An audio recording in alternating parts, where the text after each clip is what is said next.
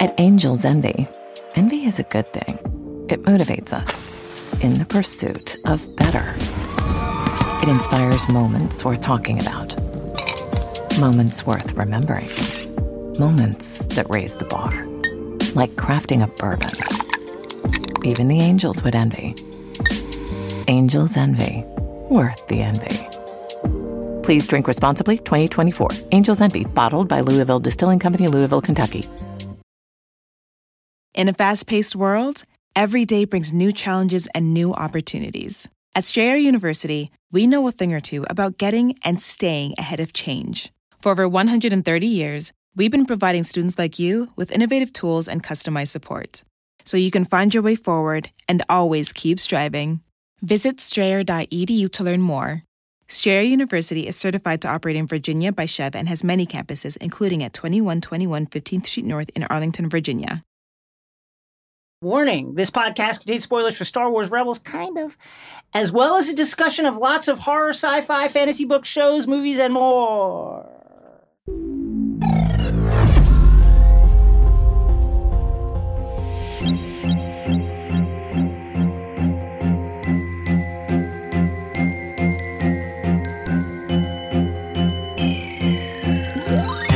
Hello, my name is Jason Concepcion. And I'm Rosie Knight. and welcome for the final time to X-Ray Vision, the Crooked Media podcast, where we dive deep into your favorite shows, movies, comics, and pop culture. For one last time in this episode. One last ride. One last ride. In the airlock, it's a giant mailbag. We're, we're clearing out the mailbag of all the best questions you guys have sent that we haven't been able to answer, and a few new ones that you sent to. And in Nerd Out, this is a great final nerd out for this iteration of the pod. Someone who's been so important to our pod, to our Discord community, is Haitch, the co-host of the Escape Hatch podcast, formerly known as Dune Pod, and he's gonna be nerding out about something really special. Coming up, mailbag.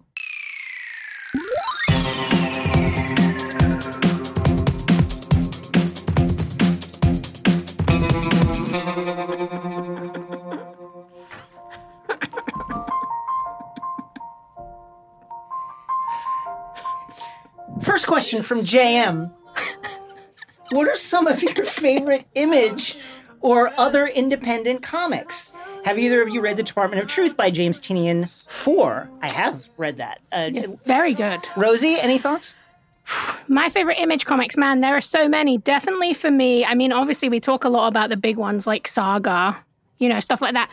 I am very, uh, I have a very big soft spot in my heart for The Wicked and the Divine. Oh, uh, great one. By Jamie McKelvie and Kieron Gillen, colors by Matt Wilson. Like, that is a book that was very much a huge part of my comic book experience when I was working in the comic shop. It was something when I was really getting back into comics after Young Avengers. So I always send people that way. I will also just say, like, uh, no surprises to anyone, but I love Spawn.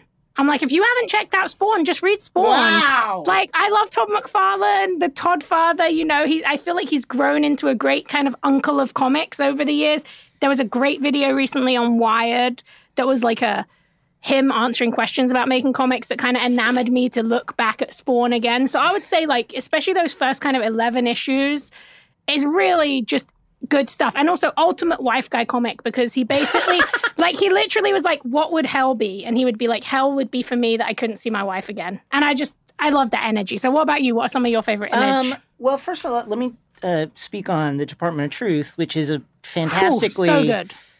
prescient and very artistically like genre pushing book that to be 100% honest i can't i have to read one issue basically a week Yeah. because it melts my brain too much and gives me a headache but i love that book i would say here's a here's a rec that i got um, from zig lately that i love do a power bomb Oh, it's so Image. good. Just a, won an Eisner Award. just won an eisner award uh, seven issues Yeah, Daniel Warren Johnson, just a total powerhouse in the comics industry, just absolutely unbelievable. And so the idea is, um, it, you know, it's this dimension where everyone's a professional wrestler and they don't know that in this world, professional wrestling's fake. It's super fun, just wonderful. The art is wonderful, uh, funny and fast moving. Loved it. Yeah, it's great stuff. There's so many good image comics. So just go go to your comic shop and ask them to show you all the image trades. They're very affordable. Great place to jump on. This was a good question. Love image comics. Next question. With so much good stuff out there, this is a good soundtrack for this. Sometimes I go through periods of time where I find it hard to decide what to watch next, Sergio says. I feel like whatever I decide to watch, there's something better I could be watching. Since I recently went through this, my question is for you do you ever feel the same way? And do you have your own ways to get around it? So, do you ever get overwhelmed by the amount of great stuff out there to choose? I, I do. I deal with it in different ways. So uh, with TV, I'm a completionist. If I start, I'll finish it, even if it sucks and I don't like it. Um, just because I find it useful to articulate why I don't like a thing and be like, do I have they changed? Have they changed my mind? Did they did they did they win me over or did they not? With books, if I am not in like after the first 50 pages, mm-hmm. then I'm just gonna move on to That's another book. something I've learned how to do this year with books because Yeah. I used to always have to finish, and I was like, wait a minute, I could be reading a great book or rereading something I There's really just so many books. There's literally like five centuries of books. Yeah, yeah. There's like so many more books than you could ever even comprehend to read in your life. So with that, with those, I think the last book that I read that I like pushed through to read that I hated for the first like hundred pages was the uh, uh, Children of Men, the original, Oh, yeah. The book version of Children of Men, which is significantly different than the movie Which is obviously a masterpiece. which is my favorite movie maybe ever. But the so the book is really really different, and it's really just kind of like is revving its engine for the first Mm. hundred pages. Um, although ends really interestingly and it's you know significantly different. But that was the last time I read a book that I'm like, ah, I hate this. Yeah. Um, usually I'm just out. I I also try to select shows specifically for can I finish it. yes. Like I started watching Hijack on your Mhm, recommendation. Exactly. Just the trashiest, most silliest fun It's just thing. people on a plane who are all stupid and Yeah. are making the dumb decision at all times. At all times. And it's only seven episodes. It's so I can absolutely get to the end of that one because I'm just like, wait, why did you? Why did they do this? It's the ultimate seven yelling episodes. at the TV show. Yeah, like don't do that. don't do it, bro. It, it, every decision Idris makes is terrible, but you're like, Idris, I love you. hey, Please make this work it's out. well known that if you hijack a plane, you can do anything you want. The pilots are not opening the fucking door. Don't even get me started. They're not opening it. Do they open the door in this show? Uh, spoiler alert! For the craziest fucking reason. yeah, absolutely Yeah. deranged television. I I approach this with something I'm trying to bring more into my life. When I was younger, I was definitely like a FOMO person, like fear of missing out, and that also included TV. I needed to watch every prestige thing. I wanted to be in the conversation. I feel like in our job, that's part of it too, whether it's talking about TV or trying to write our own TV. But I, as I get older, I'm embracing JOMO, the joy of missing out. Like being happy that I don't know about something or that I stayed home or whatever instead of going out. So I generally am the same. I'm like, do I think I can finish something? The Bear, I'm going to watch it. It's like, I know that I'm going to like it. I know I can finish the episodes. English TV trained me on shorter seasons. Yeah. So, like, something I recently started that I definitely did not need to and will take me like three years was Supernatural because everyone was like, God, why haven't you watched this? Like, please just fucking like watch Supernatural. So I got it on DVD and I, I'm going to watch it at some point. But it's like, I've kind of, I just focus on things that my friends like, that I want to watch. If it's something I'm covering, then I'll obviously watch it. But I think the best thing is just try something. Also, if you're in that stage where you're feeling really overwhelmed, maybe go back to something that made you really excited about TV and kind of rekindle that feeling. And then you can kind of start new stuff because it is so overwhelming. Yes, but I guess the, the number one thing we're both saying is value your time. Exactly. Just value your time. There is so much good stuff out there that just Mm-hmm. Allow something to resonate with you. Yeah, exactly. Especially because now there are streaming services like Criterion, Shudder. There's every kind of niche streaming service where you can really be catered to. So you don't just have to watch stuff for the sake of it. Like find something that resonates with you and enjoy your time watching it. Alex asks, when will we see Mephisto for the first time in the MCU? Wow. Thanks, Alex. I appreciate this question as a huge part of the reason to blame for the Mephisto scandal of the WandaVision era of Marvel TV. As somebody who was a Mephisto truther, you know, who knows? I have heard rumors that they are going to cast uh, Sacha Baron Cohen as Mephisto, and he will be in Ironheart, and he will be like a businessman version of Mephisto. Whomst among us knows? I do believe Mephisto will be in the MCU soon, but I also believe that the people behind the MCU understand the weight of introducing Mephisto now post WandaVision. So it will probably be, I would say, before Phase Six. Well, definitely before the X Men are introduced, but otherwise, I mean, who knows? Fantastic Four. Yeah, I think it's Fantastic Four. I like that. He's a he's an important kind of play thing in that world. And I and uh prediction, I think they retcon it's not even retcon because the phases have not come out yet, but I think they uh because of the Kang issues, I think they I think they switch gears and the bad guy, the Yeah. big bad guy is Mephisto. Mephisto's the easiest retcon because you can just He's say he's been controlling Yeah. everything the whole time. So it's very easy for them to do that. So, Alex, the answer is soon, but we don't know when. But you know, when he does show up, we will have something to say about it. Just curious if you guys have watched any of the newest Star Trek content being put on Paramount Plus, and can it get a little bit of X-ray love? Jason, have you watched any of those shows? I have, and it will get some X-ray love when next we see you again. so stay tuned watching your podcast feeds for when we reappear back in such a place. Cool Kid Coda asks thoughts on the X-Men run since 2019. Started reading Dawn of X and want to know what y'all think of it. I think it's the best time ever to be an X-Men fan. it's so great. Like there hasn't been an era like this since like New X Men, and even at the time, people didn't really know Morrison and Quitely's New X Men was this huge era. I feel like something they did really well with uh, House of X and that whole X era and the Hickman X office is they got people excited for the event space that it was in, and obviously now you have all these beautiful collections you can read to lead into everything coming up to you know the fall of X and the huge events of the Hellfire Gala recently. I just think it's so much fun. I also think this is one of the X Men eras which we haven't had enough of in recent years, where there's something for everyone. Yeah. You like a comedy comic, read Hellions. Like you want to read something that's serious and scary.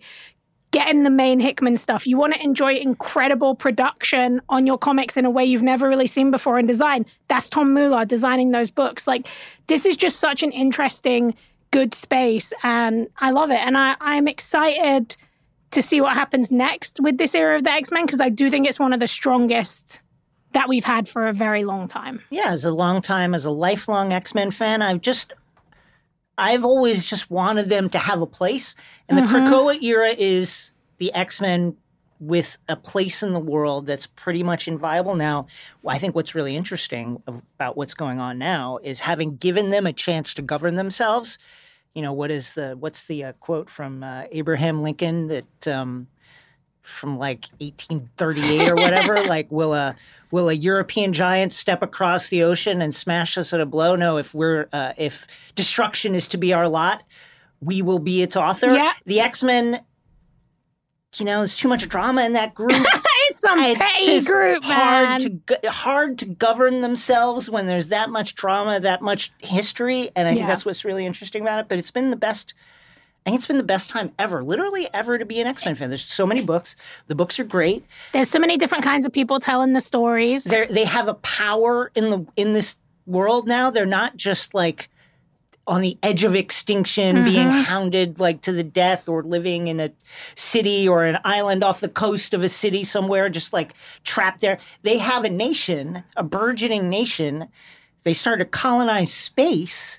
They're a real power. Now the question is like, what what will they do with it, and how will they serve? But it's been fantastic, and and adding to the points you made, it's been a real eye opener f- in terms of the characters who've been allowed to really pop and resonate, like Mr. Mr. Sinister. Sinister. This is like you, there's never been a better time to be like, holy Yep. shit, Mr. Sinister is vibey, Vibey, funny, vibey guy. incredible cape. Yeah, I love him. Anders asks, this is a great question for you, Jason. oh For those who want to consume content responsibly during the strike, is there anything we should or shouldn't do to show solidarity? I have seen mixed reports going around about whether or not to boycott or cancel subs to con- certain streaming services, etc. yeah. I mean, the WGA and SAG uh, both have not said people should boycott. Yeah, people there's no should cancel. boycott There's no. There's nobody's calling for that. Um, at the same time, like your dollar is your dollar and send it where you want, Yeah. depending on how much value you think you're getting back from it. Yeah, and, and support the Entertainment Community Fund, which Yeah. we always link to in the show notes. Share posts. That's Yeah. what a lot of writers and actors have been saying. So just show your solidarity online. And if and when that call comes, hopefully it won't. We're hearing, you know, there might be talks going on that could lead to a good resolution. If that call for a boycott comes, then you'll know because people will, will they'll let you know. Anders asks, "What is a book series, comic series, video game series, any type of fandom that you you have not yet personally got into but want to in the future?" Rosie, I really want to learn how to play Dungeons and Dragons. this is a great. I'm glad that you said this. That's my big. I want to have a campaign. I want to Same. play a, with a party. Like that's my big thing that I haven't gotten to do. And everyone I speak to, everyone I know who does it has the most fun. I met an amazing kid in the comic shop recently this weekend when I was at Spiro's Heroes celebrating their anniversary, who recently got into it and they dress up with their party. Like that's my big thing. I've got a lot of books of different tabletop games just because I like to read them, but I've never actually played a campaign. So that, that's my big one. I exact same answer, and extending on that, I recently purchased. This is a bad decision because I have a lot of actual work to do. but I recently purchased Baldur's Gate 3 mm-hmm. which is, as far as I know, and from everything I have read, the most like granularly accurate depiction of playing Yeah. D and D in a video game. So I haven't played it yet. I'm I'm I guess this is like if this is what D and D is like, tell me if I'm doing it wrong. I've taken three days now to build my character, just like choosing. That sounds exactly stuff. like the D&D stories I've heard. so I have not yet actually entered the mix. But I hope to soon, and I too would love to uh, play D and D. If you have a D and D game, you're in LA. yeah, yeah, uh, let get us know. X-Ray Vision will be back. At Angel's Envy, envy is a good thing. It motivates us in the pursuit of better. It inspires moments worth talking about, moments worth remembering, moments that raise the bar, like crafting a bourbon. Even the angels would envy. Angels Envy, worth the envy. Please drink responsibly 2024. Angels Envy, bottled by Louisville Distilling Company, Louisville, Kentucky. When it comes to listing your home for sale, everyone and their mom has advice. Oh, honey, who's gonna want to buy this place? On a cul de sac? It's literally a dead end. But for professional advice, a REMAX agent actually knows best. Let's start with a neighborhood analysis. I've been seeing lots of buyers looking to move here. REMAX is the most trusted name in real estate. Visit REMAX.com or download the REMAX app to find the right agent. The right agent can lead the way. Based on 2022 Brand Spark American Trust Study. Each office independently owned and operated.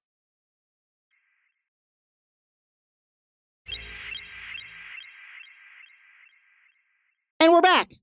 Homemade Pepsi asked, what are some of your favorite superpower reveal moments in comics, movies, anything like the reveal of the Resurrection team in House Powers of X with the team on a suicide mission? That was great. Yeah. Okay, so mine is like really sorry, but this is like the nerdiest answer ever. But I stand by it, and it also does connect to a modern thing.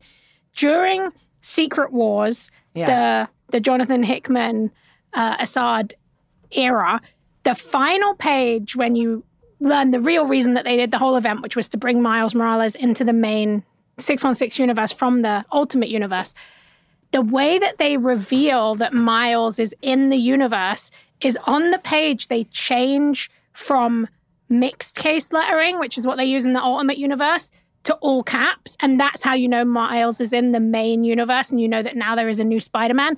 That shit like blew my mind. I thought it was so clever and so subtle. And currently, in the Ultimate Invasion book, also by Jonathan Hickman, which I am like absolutely loving. The first issue is one of my favorite issues of any comic I've read recently. That book, the letterer does the same thing where you learn which world you're venturing into with the lettering. And that's uh, Bryan Hitch, who I think is at his best here, drawing and colored by Alan, uh, Alex Sinclair this book is just so cool. And for me, those little production nods where you learn, like, there is a huge power reveal that I won't spoil in the first epi- issue of Ultimate Invasion, but you once again learn about it just by the fact that they're not using all caps, they're using mixed case. That to me is like some of the most powerful stuff that gets me like really excited. That's a great answer. Uh, for me, I have to go back to the, the heat of my uh, comic book uh, buying fandom. I am going to go with this is kind of a dodge, but I think it's I think it's uh, the correct way to answer this question personally for me. It would be the reveal in Wolverine 75, 1993's Wolverine number 75 baby. of Wolverine's bone claws. So so Man. Wolverine with the metal, he had the adamantium still in his body. He had taken a taken a swing at Magneto and had cut him. Magneto got super mad and was like, "You fucking idiot." Master magnetism, like you're still doing this, you're still trying me. And he's like, I'm watch what real power is. And he just like liquefies all the adamantium in Wolverine's body and sucks it out severely injuring him. And now we're thinking, so you're thinking for a period of time now, and I forget how many issues you're thinking this. Like as he recovers and then eventually decides, like, I- well, I can still be a, a help to the X Men. Mm-hmm. You're thinking, okay, he doesn't have, he doesn't have unbreakable bones anymore, and he doesn't have the claws, but he's still got the crazy healing factor. Some like he can still surely help. And then um, during a uh, a a training session, his he becomes like uh, you know it, instinctively like he's trying to to um, help and to contribute to the team, and then all of a sudden snicked, and these crazy like mangly looking bone claws pop out of his hands, and he's like in immense pain. I have to say, as a kid, I was like freaking mind blown. No, definitely, because I feel like all of us kind of also didn't really know, like, were the claws something they added in the Weapon Yeah. X program? Like, are those naturally occurring as part of his mutation? But obviously, that reveal is like the bone claws. He had them all the time. They just covered them with adamantium. yeah, they just covered it, or like replace whatever, however. However, they did it. But I will also say that what's funny to me about that scene is like so, so Wolverine has just had or recently had all the adamantium removed from his body, and Doctor turned villain Moira McTaggart is there, like with the rest of the X Men, including Jubilee. And, You know, mm-hmm. early '90s X Men, just kind of like watching him go through this session and be like, "Oh my god!" Like he's too he's too injured to do this and blah blah blah and then the bones the claws pop out it's crazy that Moira Taggart, a doctor, a world renowned doctor and scientist, was never like, hey, you just had all the metal pulled out of your body. Maybe I should How examine doing?" you. Let me take a look to see if anything has happened. Yeah. And so everybody is just surprised by the bone claws. Anyway, that would the, be mine. He had the healing ex machina. Uh, Chris asks, where does Ahsoka happen in the timeline? Meaning the new Ahsoka TV show. I'm watching Rebels for the first time, was delighted to see Mon Mothma finally going public with her rebellion. I realized Rebels must be after or the same time as Andor, so now I'm confused but excited about Ahsoka. I do actually know the answer to this. Okay, tell it. Okay, so the a brilliant actress who's playing Sabine Wren, uh, Natasha Liu Bud- Bordizzo, she had said that it will occur concurrently to The Mandalorian season 3 Mm-hmm. which I believe The Mandalorian season three is 11 ABY, which is basically like seven years after Return of the Jedi. So you're basically in that space between the old and the new. And it'll be very interesting to see because also we're now hearing these Ahsoka episodes are going to be in that 30 minute range. Hmm. So, like, how much are they going to get in? I don't know. But yeah, it will be concurrent, at least partially, to The Mandalorian season three. That's very exciting. So first, no, for nascent first order remnants of the Exactly. empire running around the galaxy, where and various since you're just uh, watching Rebels, I almost spoil it, but I won't. But let's just say various mysteries that uh, are presented to you at the end of Rebels. One surmises will then be answered by this. I think that we have seen in the latest Ahsoka trailer some very interesting locations from Yes. Rebels, especially near the end. So I'm excited. Slander Slenderman asks, this may have been answered in the past, but do y'all have a definitive favorite superhero movie? If so, what separates it from the rest? Rosie? This is such a hard question, obviously. I think if I'm the truest heart of heart answer for me, it's probably just Batman Returns. Okay. Like, I think it's there. I love Batman 89. I love all the MCU movies. I love, like, Thor Ragnarok. There's so many different parts of those stories that I love. But when I think about, like, a movie that truly, as a little kid, I had seen Batman 89. It's actually, Yeah. like, one of my earliest memories is watching it when I was, like, two. But Batman Returns was, like, I was a young goth. Like I loved it. It has all these characters I love. Michelle Pfeiffer's obviously iconic. And I think that's probably the one I go back to a lot and I think about a lot like what would a Batman Returns comic book look like? Like what would these what would the kind of stories I would want to tell in that world? And it has such an unbelievable cast. So I think for me, if I had to pick, it would be that one. But I hate to pick because it's really a spectrum. What about you? I think for me, it would be probably the first Avengers movie. That's not. Mm. It, I don't even think that's the best MCU movie, but I couldn't believe that they had done it and that they had done it really well, and that every character somehow had this really emotional arc that worked. Uh, and you know when Banner says "I'm always angry," it was like a fucking And that rush. 360 shot of them all standing oh, in yeah, New it was awesome, and that was th- sitting in the theater for that was like a mind blowing experience. Um, I, it'd probably be a tie with um, that and Winter Soldier. Just I, you Yeah. know, Winter Soldier. I just love Winter Soldier. The elevator fight for me is like Whew. a top Unbelievable. three MCU moment ever. Yeah. And um, Eric asks, he's been reading The Black Tongue Thief based on Jason's recommendation, and he absolutely loves it. Says, I'm sure this has come up previously. Any other suggestions of similar novels worth my time? And then he has a second You- follow up. But, Do have- okay. So he says to he asked me specifically, like, what are the best under the radar horror books to check out? I do read a lot of horror. I would recommend. I don't know how under the radar these are, but like. Yeah. I, I love Riley Sager. Like, if you haven't read any of his books, he made this, he wrote this book called Final Girls, which is probably one of my favorites, which is like set in the world of slashers. He's done multiple different books, and each one is kind of a playing on like a horror trope. He did like a haunted house book, like kind of a, inspired by Amityville, and they all sit in like a mystery horror space. Mm. I've also would say if you've never read Clive Barker's Books of Blood, they're actually really easy to get now, and those are so unreal. Like you will read those stories, and whether you're a reader or a storyteller, you will go, "Oh my fucking god, I've never read anything like this," and it makes you want to tell crazy stories. I mean, I I love horror. I actually wrote a horror list at IGN as well that we can we can link back to because there's always so many different brilliant books out there. I also love anything by Tananarive Due. She has a new book out soon called The Reformatory. I've been reading a lot of dark academia recently. It's brilliant. Um, yeah, so check those out. Also, I would say I read a really great book that if you love horror is worth reading uh, called The Black Guy Dies First, and it is by a really brilliant woman called Dr. Robin R. Means Coleman and a uh, author called Mark Harris. And it's this really fun academic history of horror and like blackness in horror, but it's put together in such an unbelievably readable way. And if you're a horror fan, you will just love it. Like I recommend it to people when they ask me for horror books because it makes such a good companion piece to those books. So yeah, those are just some of them, but there's there's so many good ones. Jason, is there any more kind of like fantasy books in the vein of Black Tongue Thief that you love? Well, I'll, say some horror stuff. This is definitely not under the radar.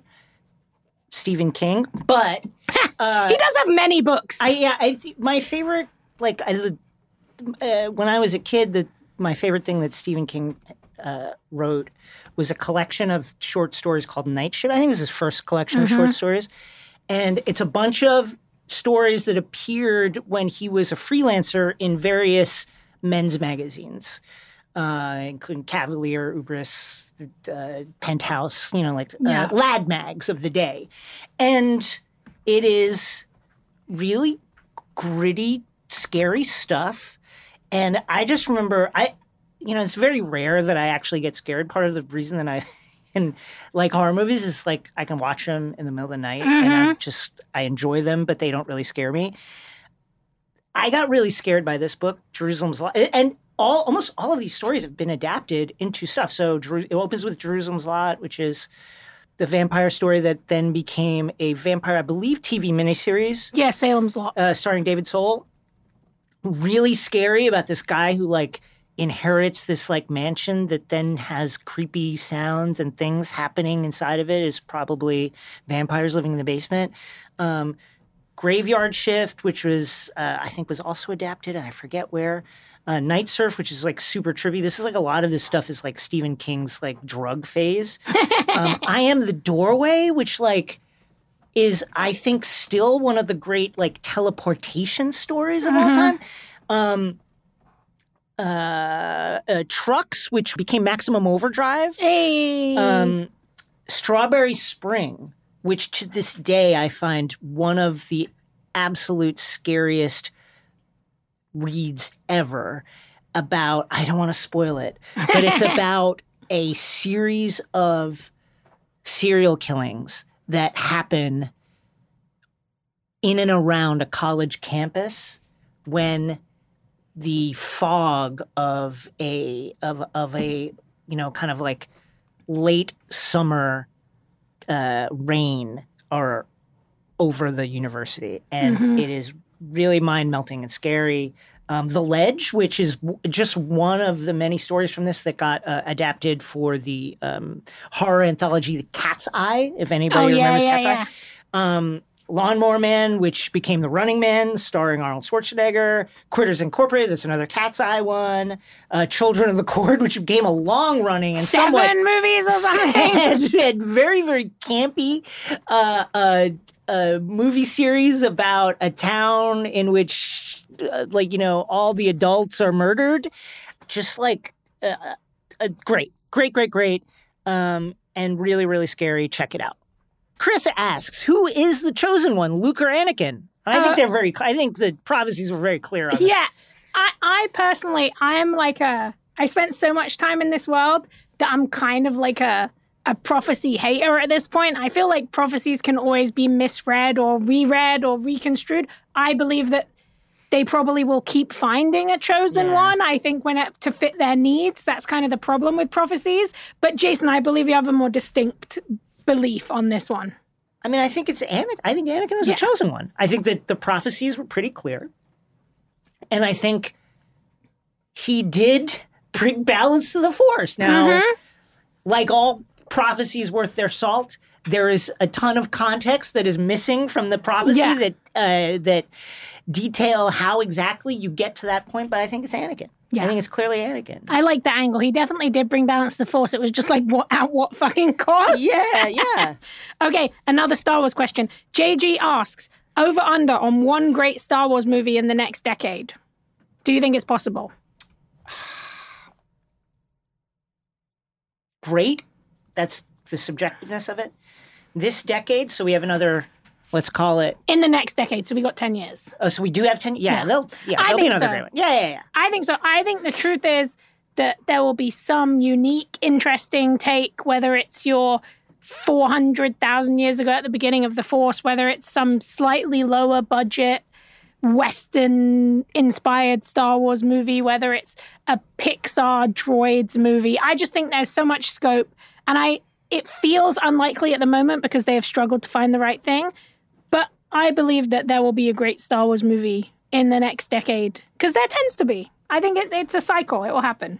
One more short story. Mary Gaitskill wrote a story called The Other Place that appeared in The New Yorker maybe 10 or 12 years ago that is nothing bad happens in it, but it is really, really scary from the perspective of it, it's written um, a from the perspective of an adult who has a kid who is displaying the same kind of violent fantasies that he had when he was mm-hmm. a younger man.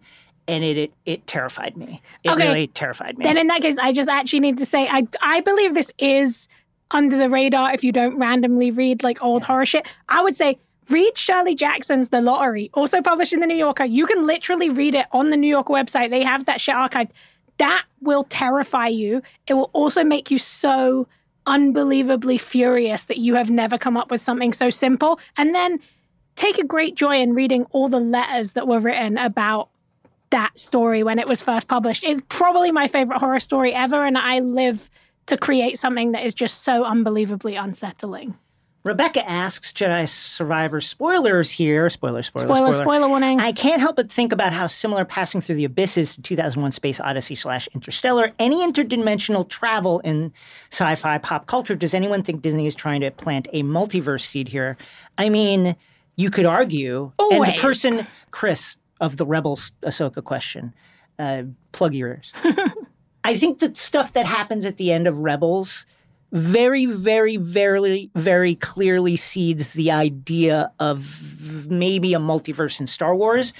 all of which is to say, Rebecca, I agree with you. I yeah, think you're I totally agree with you. And I think that looking at like Dagan Gera and the idea of like how long people can survive in this space, I think that there is a multiverse is always afoot, especially because, as we know from the history of storytelling, that is where you get the freedom to tell all kinds of stories and then bring in what you want. In a way, Star Wars is already working with that with the way that they bring in the expanded universe and legends and kind of canonize and decanonize them. So, yeah, I think, Rebecca, you are correct. A asks, I can sometimes be a bit burnt out from surfing the waves of the big IP content ocean. Can't we all?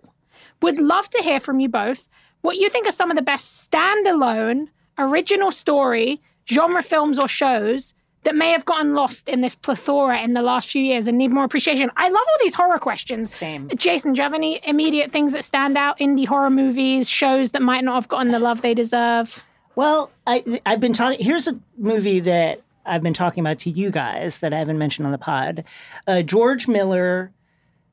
Oh, yeah. of Mad Max, of uh, Babe Pig, in the, City, fame, um, released a movie. Couple, man, I want to say a year and a half ago, a couple years Yeah. ago, starring uh, Idris Elba and Tilda Swinton, titled "A Thousand Years of a Longing." I almost say solid. I almost I keep almost saying solid. of course you do. And um, it's fucking great. It's great. Go see it. It's about a woman who unleashes a genie and the relationship they have. And it's a lot about, it's honestly just like a story about storytelling and how we create, uh, how we turn our lives into a story. How we can turn it into the story that we want to hear and see. It's really wonderful, and I loved it a lot. Yeah, mine would be. I think I have recommended this before on the podcast, but if I think it was because um, Jeff passed away sadly. But there is a movie that I just adore that's up there with my favorite horror movies of all time. It's called Blood Quantum. It was written and directed by Jeff Barnaby. It's a 2019 like Canadian horror movie, and it's basically about a zombie apocalypse that happens in Canada, and then what if? Oh. And it's like, what if? the indigenous community in the Micmac uh, community were not infected and what if Oh, everyone else was? And it's so good. It's furious. It's angry. It has a brilliant cast including K. Devery Jacobs from uh, Reservation Dogs. It, uh, Michael Greyeyes who's like an absolute legend. But it's like so good. And it is just like I would love to see it at the movie theater. It was only ever on Shudder so I never got to. But it is just like gory, fast paced, like brilliant. Sh- Shudder is really good for that kind of stuff. They also had a show that I was really into that came Shudder out. is great. It's so good and Great documentaries. Oh also. my gosh. If you're a fan of Unreal documentaries. watch the documentaries about horror on Shudder. They're so good. Yeah. And it's like they did a show that I also really loved. There was a New Zealand show, another indigenous show called The Deadlands, and it was like it's a little bit more Xena-ish, even though it's not as serious, but it's still kind of gory. And it's about a warrior who has to get like sent back into the Deadlands. And they come back from the afterlife to kind of find redemption. And that is just so good. Like, if you like fantasy and horror, that's just such a good show. And both of those, I think, are up there for stuff that should have gotten a lot more shout outs. And I mean, if you wanted to watch Prey and then watch Blood Quantum, I think you would be having a really special double bill of really great indigenous genre horror. Rob asks, uh, Secret Invasion was a mess on both the micro and macro levels. Uh, which mega franchise do you think will be the first to decanonize an existing tentpole part of the franchise, a la when uh, EU Star Wars became Legends? Wow, I think. Well, this is interesting. It's a. I think this is a really big question. I think it's a good Yeah. question to ask. I also think the Star Wars not count because they kind of do it all the time. In a way they're already doing it. Because Yeah. think of something like Agents of Shield. yeah, That was MCU canon. It was sold Kang. as MCU canon. Kang, it's about to happen, baby. I just don't think they're going to do it. I think we're moved past the time of like somebody from corporate saying we are this is no longer right, canon, right. like the, they did the with Chitauri Legends invasion never happened. that That made kind of people Yeah. that makes people angry it makes fans feel like they invested their time in something that isn't worthwhile or doesn't matter so i think we're more in a space where it's going to be kind of like we talked about this before thor dark world a lot of that felt like it wasn't really important until they made it important again and i think rather than decanonizing anything definitively you're going to be in a space where something like agents of shield they had the dark hold and they used a different one in the new Yeah. movies they had uh, Morgana Le Fay, but they they're gonna she's gonna be a different character. You know, like it's very interesting. But I think they're kind of already doing it. Yeah, I agree. They're just not. And and as as Rob greatly points out here, he says Orwell Studios just say, "Oh, it's a different timeline." Yeah, I think that's, That's the more. same that's thing. the same thing. I- along those lines, I do think like it is very possible, considering the kind of structural issues that the MCU has with the with their kind of original stars on the way out, or largely having left already, and the, the ongoing superhero fatigue, this kind of beset uh, culture. I do think that there is like a non-zero chance that the MCU is just like kills everybody. Oh, yeah. Galactus comes and kills everybody after Fantastic Four, and they restart the whole thing. I think so. again. Also, because if you're smart, in my opinion, the X Men movies, the X Men universe that they inevitably do under Marvel Studios doesn't need to be part of the MCU. That's Yeah. just X Men. You know what I mean? The MCU can be done. So I agree with you. I think that's really real. X-Ray Vision will be back. At Angel's Envy, envy is a good thing. It motivates us in the pursuit of better. It inspires moments worth talking about, moments worth remembering, moments that raise the bar, like crafting a bourbon. Even the angels would envy. Angel's Envy, worth the envy. Please drink responsibly 2024. Angel's Envy, bottled by Louisville Distilling Company, Louisville, Kentucky. When it comes to buying your first home, everyone has questions. Can we even afford to buy a house right now? Well, I need to negotiate. How do I even negotiate? Luckily, a REMAX agent has answers. Hey, Brian, those are really good questions. They are? Thanks. It's my first time buying. I work with first time buyers all the time. I got you. REMAX agents have more experience than other real estate agents. Visit REMAX.com or download the REMAX app to find the right agent. The right agent can lead the way. Each office independently owned and operated.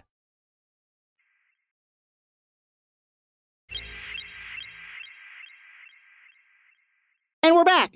Okay. Ronan the Key asks, What's the best fan theory or wish this was true for you?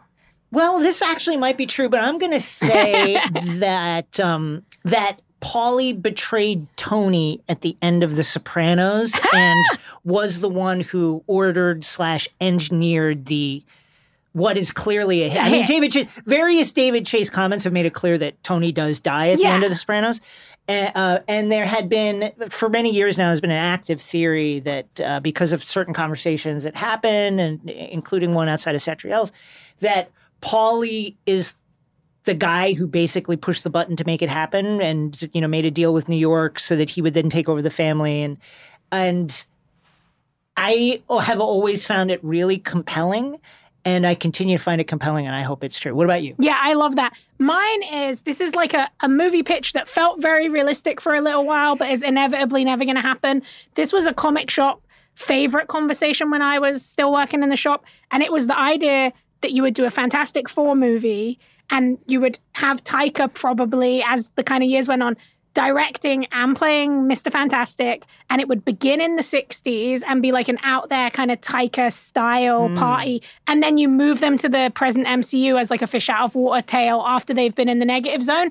That came up so many times as just something that like friends said or that I would think about. And then multiple people started. And I think when Matt Shakman first got kind of connected to it. That was the theory of like what the movie might be about. I don't think they'll do that. I think that the uh, Fantastic Four will exist in their own space, but I really would have loved to see that kind of like swinging 60s Fantastic Four and then thrown into a fish out of water scenario. Mm. That would be really, it's- really it's- I still think it's the best way to do it, and I wish we hadn't kind of missed the boat for Taika being the right person on that.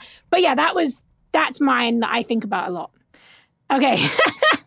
uh, Jan Nil 1982 asks, what is the next Barbenheimer and why is it not Saw Patrol? Okay, so Saw Patrol, for those of you who are not online enough, is the idea that, much like the Barbenheimer phenomenon, Saw X, I believe it is. yes, it is the 10th Saw movie. Saw X and the Paw Patrol uh, feature Superhero movie. will then combine to create this, uh, you know, cinema-going weekend event called Saw Patrol. I, uh, honestly, like in terms of the label, Yeah, it's the la- great. well, I think that's the thing. It's the titling is so good. The titling is and the rhyme amazing. works. I will say, culturally outside of America, this is a lot harder to do because I don't know how many people know the ins and outs of movie rating Yeah. systems, but our ratings are very, very unique. In England, for example, Saw will be rated 18 and no one under 18 will be able to go and see it. So I think that cuts off a little bit of that accessibility of Barbenheimer where a lot of people could go and see both. Though actually Oppenheimer was R rated, so maybe I'm wrong.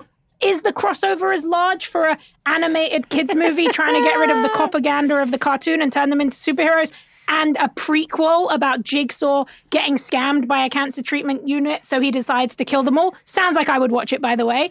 I don't know, but I do.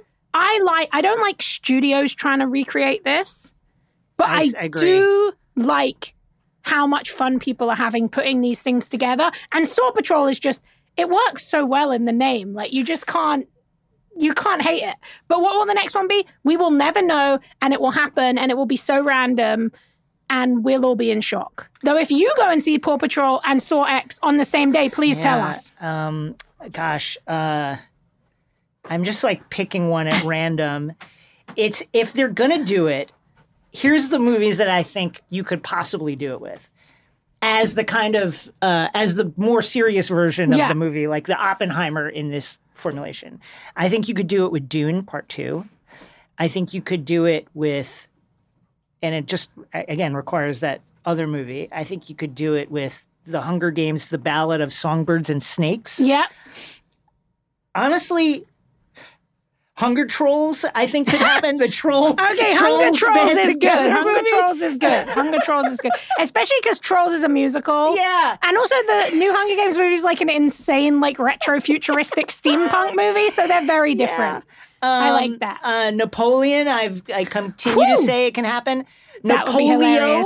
How about this? Napoleon. So it's Napoleon and Leo starring Adam Sandler. Wow. Okay, that's the one because that's cursed as fuck.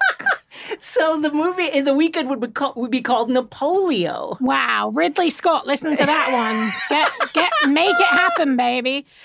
Uh, Uh, okay, okay. next. Bertolt Mecht asks thoughts on the Hellfire Gala and the potential end of the best X Men status quo since at least Morrison.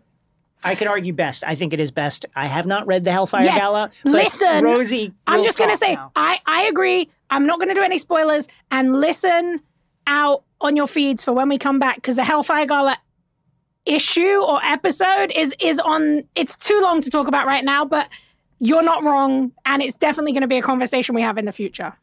Sarah asks, why have Marvel movies lost some of their sparkle lately? Whew. I think you know, just this is naturally what happens. Yeah. Transitional phase. It's a, we're in a transitional phase. There are always going to be issues with regards to the you know the cast leaving, and I think clearly they overinvested in the space, Yes, saturation. which honestly is. You could criticize them for this. I would argue that every single movie studio that had this rocket ship would have exactly done the same thing. Where's where is the break even point in the money? If Mm-hmm. more money keeps coming out, the more we invest. Exactly. Then shouldn't we just keep investing and see how Mm-hmm. much money comes out? Like every this is uh, this is the incentive that underpins basically our entire system of doing things. Um, but I think this is always going to happen. Yeah, it's you got to remember. Endgame, you're talking about like the biggest movie on earth. It's going to be incredibly hard to follow that up, especially when those movies had been barreling along at such an unbelievable speed of and rate of success.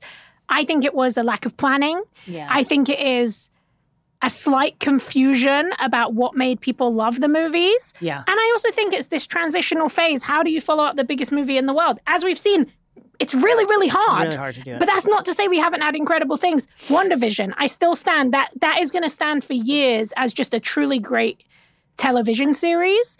And I think, as we've kind of spoken about before, the best thing about this phase, which seems kind of messed up and weird and, and in, you know, a lot of ebbs and flows, there's going to be a lot of cool stuff to kind of retcon and pull from.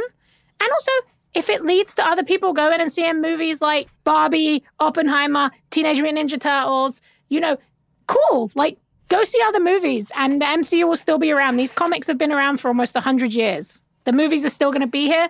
But yeah, I think it's a lack of planning. And I think it's very, very hard to follow up the most successful movie of all time. I think it's just very hard. The Chase asks, "What's more important for franchise IP: satisfy, satisfying old nerds or generating new nerds?" Wow, interesting existential question. I believe it is a balance of both. I so, think too. you have to introduce new audiences, hence why think about Star Wars, think about superhero movies, think about Ninja Turtles. A lot of what they're doing with those movies is selling merchandise to children. And that Yeah. is the children's entry point into the movie. I think that making things accessible, I love the requel model. I love The Force Awakens. I love the new Scream movies. I think you can do something really fun where you have legacy characters but introduce new audiences Yeah. with new characters. I think the reason The Force Awakens was so successful financially is because it essentially was a retread of what worked well Yeah. in Star Wars as a jumping off point to then something so different and incredible like The Last Jedi. I think that it's a balance of both. I think there's no harm in Easter eggs, in fan service. I love those things. I love seeing a character that I know. I love getting a nod to the source material.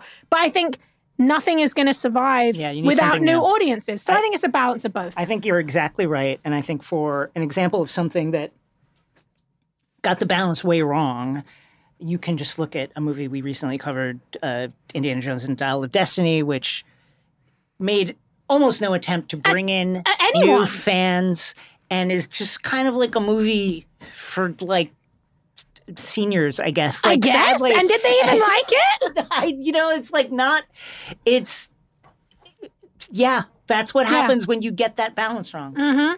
Okay, another good. Thank you, super producer Saul, Yeah. for these combinations because this is another great existential question. My punny bone, good name, asks. I'm just wondering if your mood or state of mind affects your viewing experience when you are watching fandom related content. What does that mean? So, like, I would say yes, because, like, if I'm in a chill mood and I'm feeling open minded and I just want to watch something fun, I can enjoy something that is maybe objectively not great. But if I'm feeling like kind of bummed out and down, watching something, I'll, I'll be honest, we, we can't. Watching Secret Invasion, it could kind of bum me out. Like I'm not if I wasn't in an open-minded mood where I'm like, so many people worked on this. Like this is something that people spent a lot of time on. When I'm thinking like that, I can appreciate it. But if I'm feeling kind of down or something and I watch something that doesn't necessarily adapt something that I really love, I can definitely be affected by it. I can also be affected by watching something and that thing bumming me out. if it's like depressing, or even if it's really, really great, but still kind of bleak, like I definitely have to. Sometimes I just have to watch like a cozy murder mystery if I'm feeling down. I can't be putting on like an anxiety inducing show.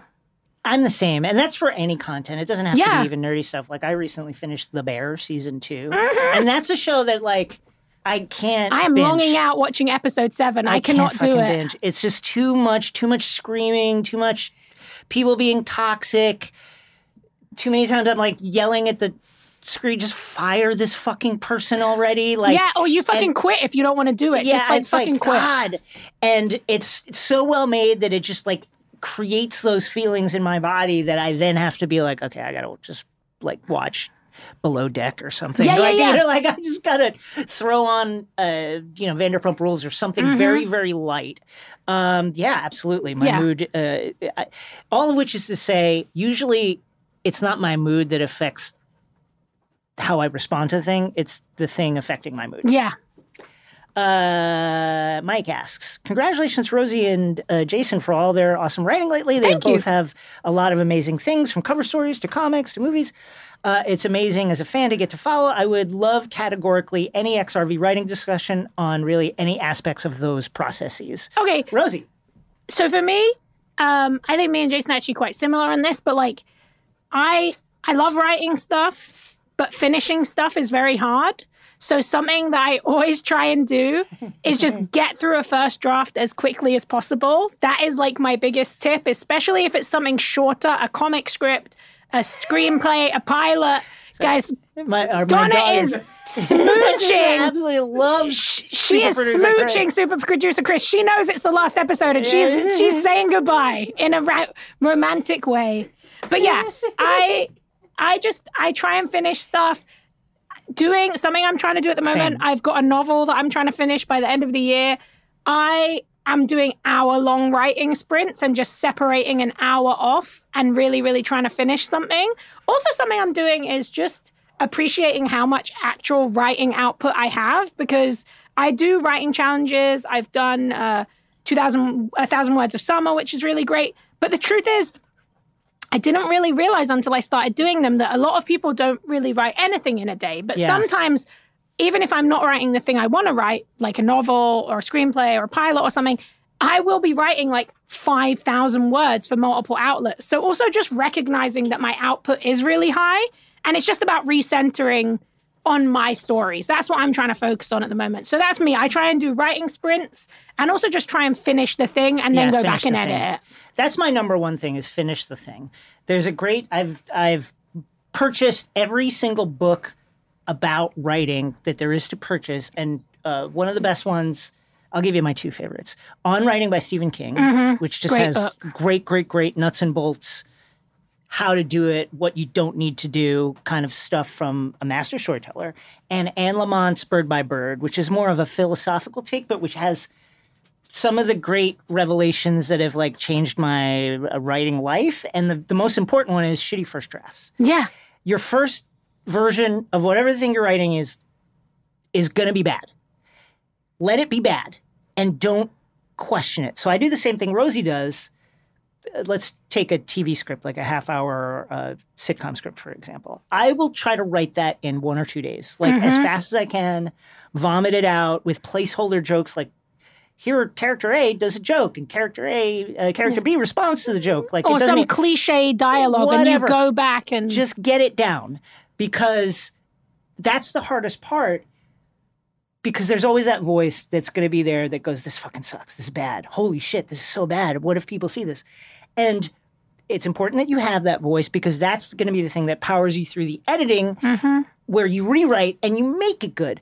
But you'll never get there if all you do is listen to that voice and you just here's a thing that happens has happened to me as Yeah, i'm same. continuing to also continue to uh, try to finish my novel is if i read what i wrote last night then i'll just keep rewriting it and Yeah. i'll just keep rewriting it. And next thing you know for two weeks i've been working on the same chapter the same paragraph two paragraphs in a chapter. Just finish it. It doesn't matter if it fucking sucks. It's supposed to. It's supposed to be really bad. It's supposed to be really really really shitty.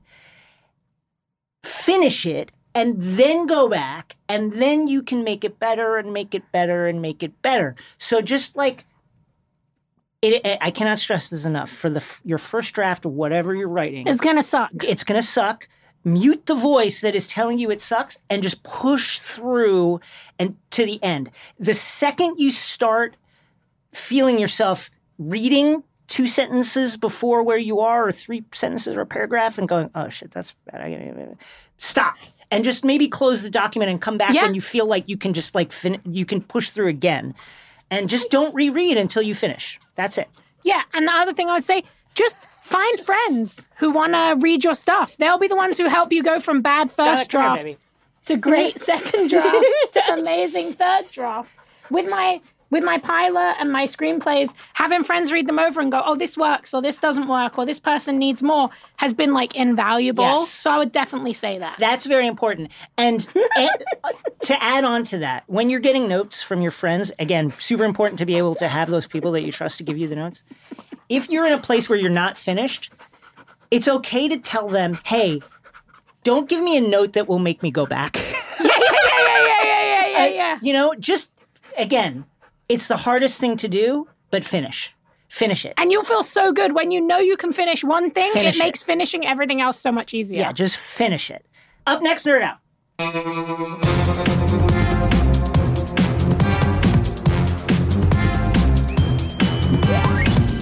Today's Nerd Out, where you tell us what you love and why, a theory you're excited to share, or a quick question we can answer, and you have sent us so many over the last two years.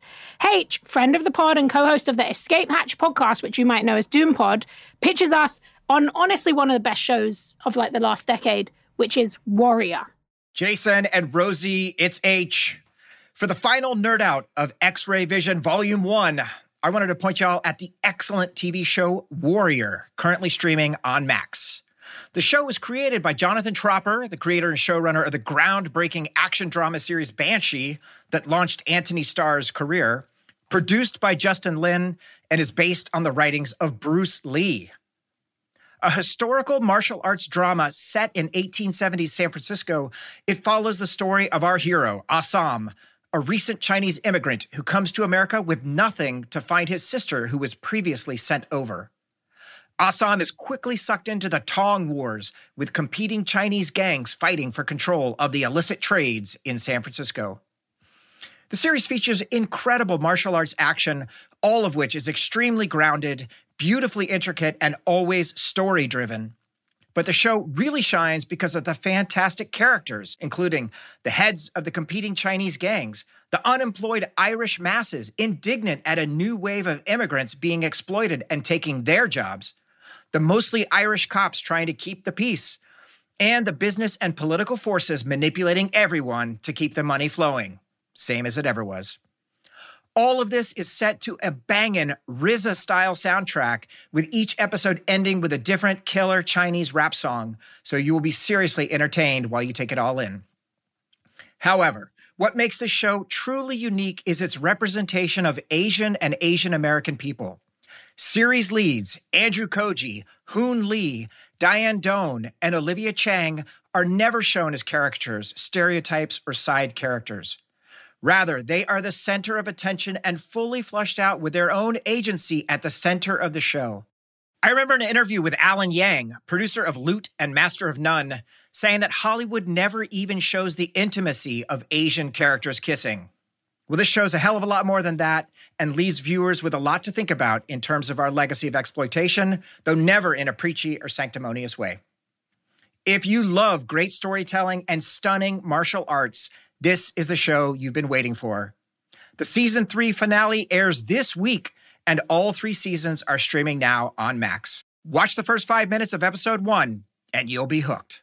On a final note, on behalf of all the fans of the pod, including the fantastic community in the Discord, I wanted to say thanks to both of you and the entire production team for all the hard work and passion you've brought the last two years to make incredible episodes week after week.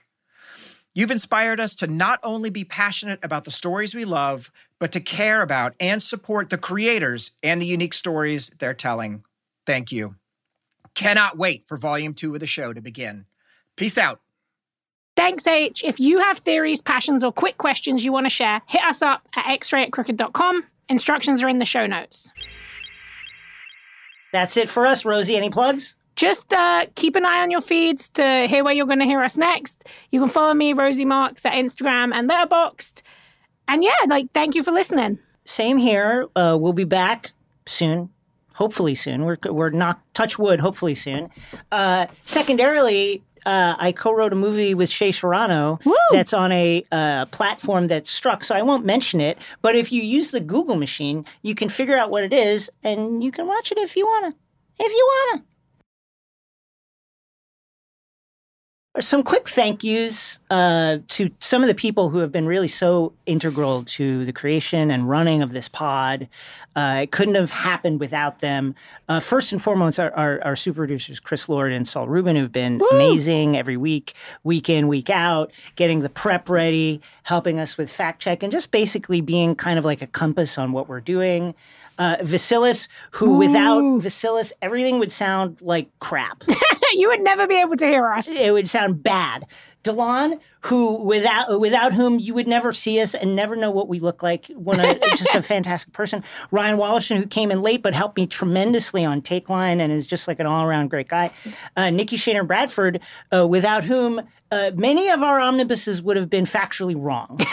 just incorrect. Just inc- incorrect. Kendra James, who helped us on the management side, Jordan, uh, Sarah, Caroline Reston, who again was like really, really influential on Takeline and again here on launching X Ray Vision, uh, Sandy Gerard, who just like helped put together so many of the really, really important pieces, uh, Ewe Akulate, uh, who helped us on the social side so that people could uh, get the message out. Uh, Caroline Dunphy, same. Uh, ben, uh, Desi on the marketing side, uh, Gabby Leverett, and of course the, the, founders John, John, and Tommy, who you know gave us a shot here at Crooked and let us run a show that is crazy. Carlton Gillespie, who again Yes. helped uh, launch the show, and it was super, super important on the Takeline side. Um, and Brian Vasquez, who sadly is no longer with us, but wrote the fantastic and catchy title song to X Ray Vision and all the kind of like interstitial little musical pieces. Thank you to all of those folks. Yeah. Could not have done it without And you. And thank you to everyone who listened to the show Yeah. and just sent your super cool questions and theories, who joined us in the Discord, who left us really nice five star reviews, and who just supported the podcast and made this like a really incredible community. we love we love bringing stuff that we love talking about to people who also love it. So thank you to all of you. You can watch full episodes of the podcast on YouTube now. Also, check out our Twitter at XRVPod. And you can join our Discord where we will still be hanging out with all the We're coolest in the fans. We're still in the Discord. It's still going, baby. And that's a great place to get info on what will happen next. Five star ratings, five star reviews. We need them. We gotta have them. You gotta give us this. Here's one from Trackman. Best pop culture podcast out there. Wow. Five star reviews. Thank That's you. it. That's the title. it. That's all you That's need to what a way to end the podcast. Thank you. X-Ray Vision is a Crooked Media production. The show is produced by Chris Lord and Saul Rubin and executive produced by me, Jason Concepcion. Our editing and sound design is by Vasilis Fotopoulos. Video production by Dylan Villanueva and Rachel Gajewski. Social media by Awa Okalati and Caroline Dunphy. Thank you to Brian Vasquez for our theme music. We'll be back. If you're looking for more takes on the nerd culture you know and love, we're excited to tell you about The Geek Buddies. The Geek Buddies, John, Michael, and Shannon are writers, critics, actors, and EPs, and most importantly, friends. And as the Geek Buddies, they're inviting you into their conversation where they discuss their first impressions of new shows, movies, give in depth reviews, and generally just share their thoughts on everything geek in the world of entertainment. And boy, do they have thoughts. Since they've each been in the industry for a while, you won't just hear the fan experience, though they certainly are fans as well. They'll share the goss, their opinions from the creator side of things. So tune in to hear the latest on Marvel and DC, casting news for your favorite franchises, and so much more. You can watch the Geek Buddies on YouTube or listen on Apple Podcast, Spotify, or wherever you get your podcast. So hang out with your buddies, the Geek Buddies. It's a great time over there. Live life at your pace. Click the banner or go to visitwilliamsburg.com to discover how. Because here in Williamsburg, life moves at one pace, yours. Visit a live archaeological dig site on the very grounds where America began, or walk the fields where our country was won. Live like a colonial by day or track 18th century ghosts by night. For all the history to be found here, there's plenty more to make for yourself. It's all waiting for you in Williamsburg. Book your trip today and live life at your pace. When it comes to listing your home for sale, everyone and their mom has advice. Oh, honey, who's gonna wanna buy this place? On a cul-de-sac? It's literally a dead end. But for professional advice, a REMAX agent actually knows best. Let's start with a neighborhood analysis. I've been seeing lots of buyers looking to move here. REMAX is the most trusted name in real estate. Visit REMAX.com or download the REMAX app to find the right agent. The right agent can lead the way. Based on 2022 BrandSpark American Trust Study. Each office independently owned and operated.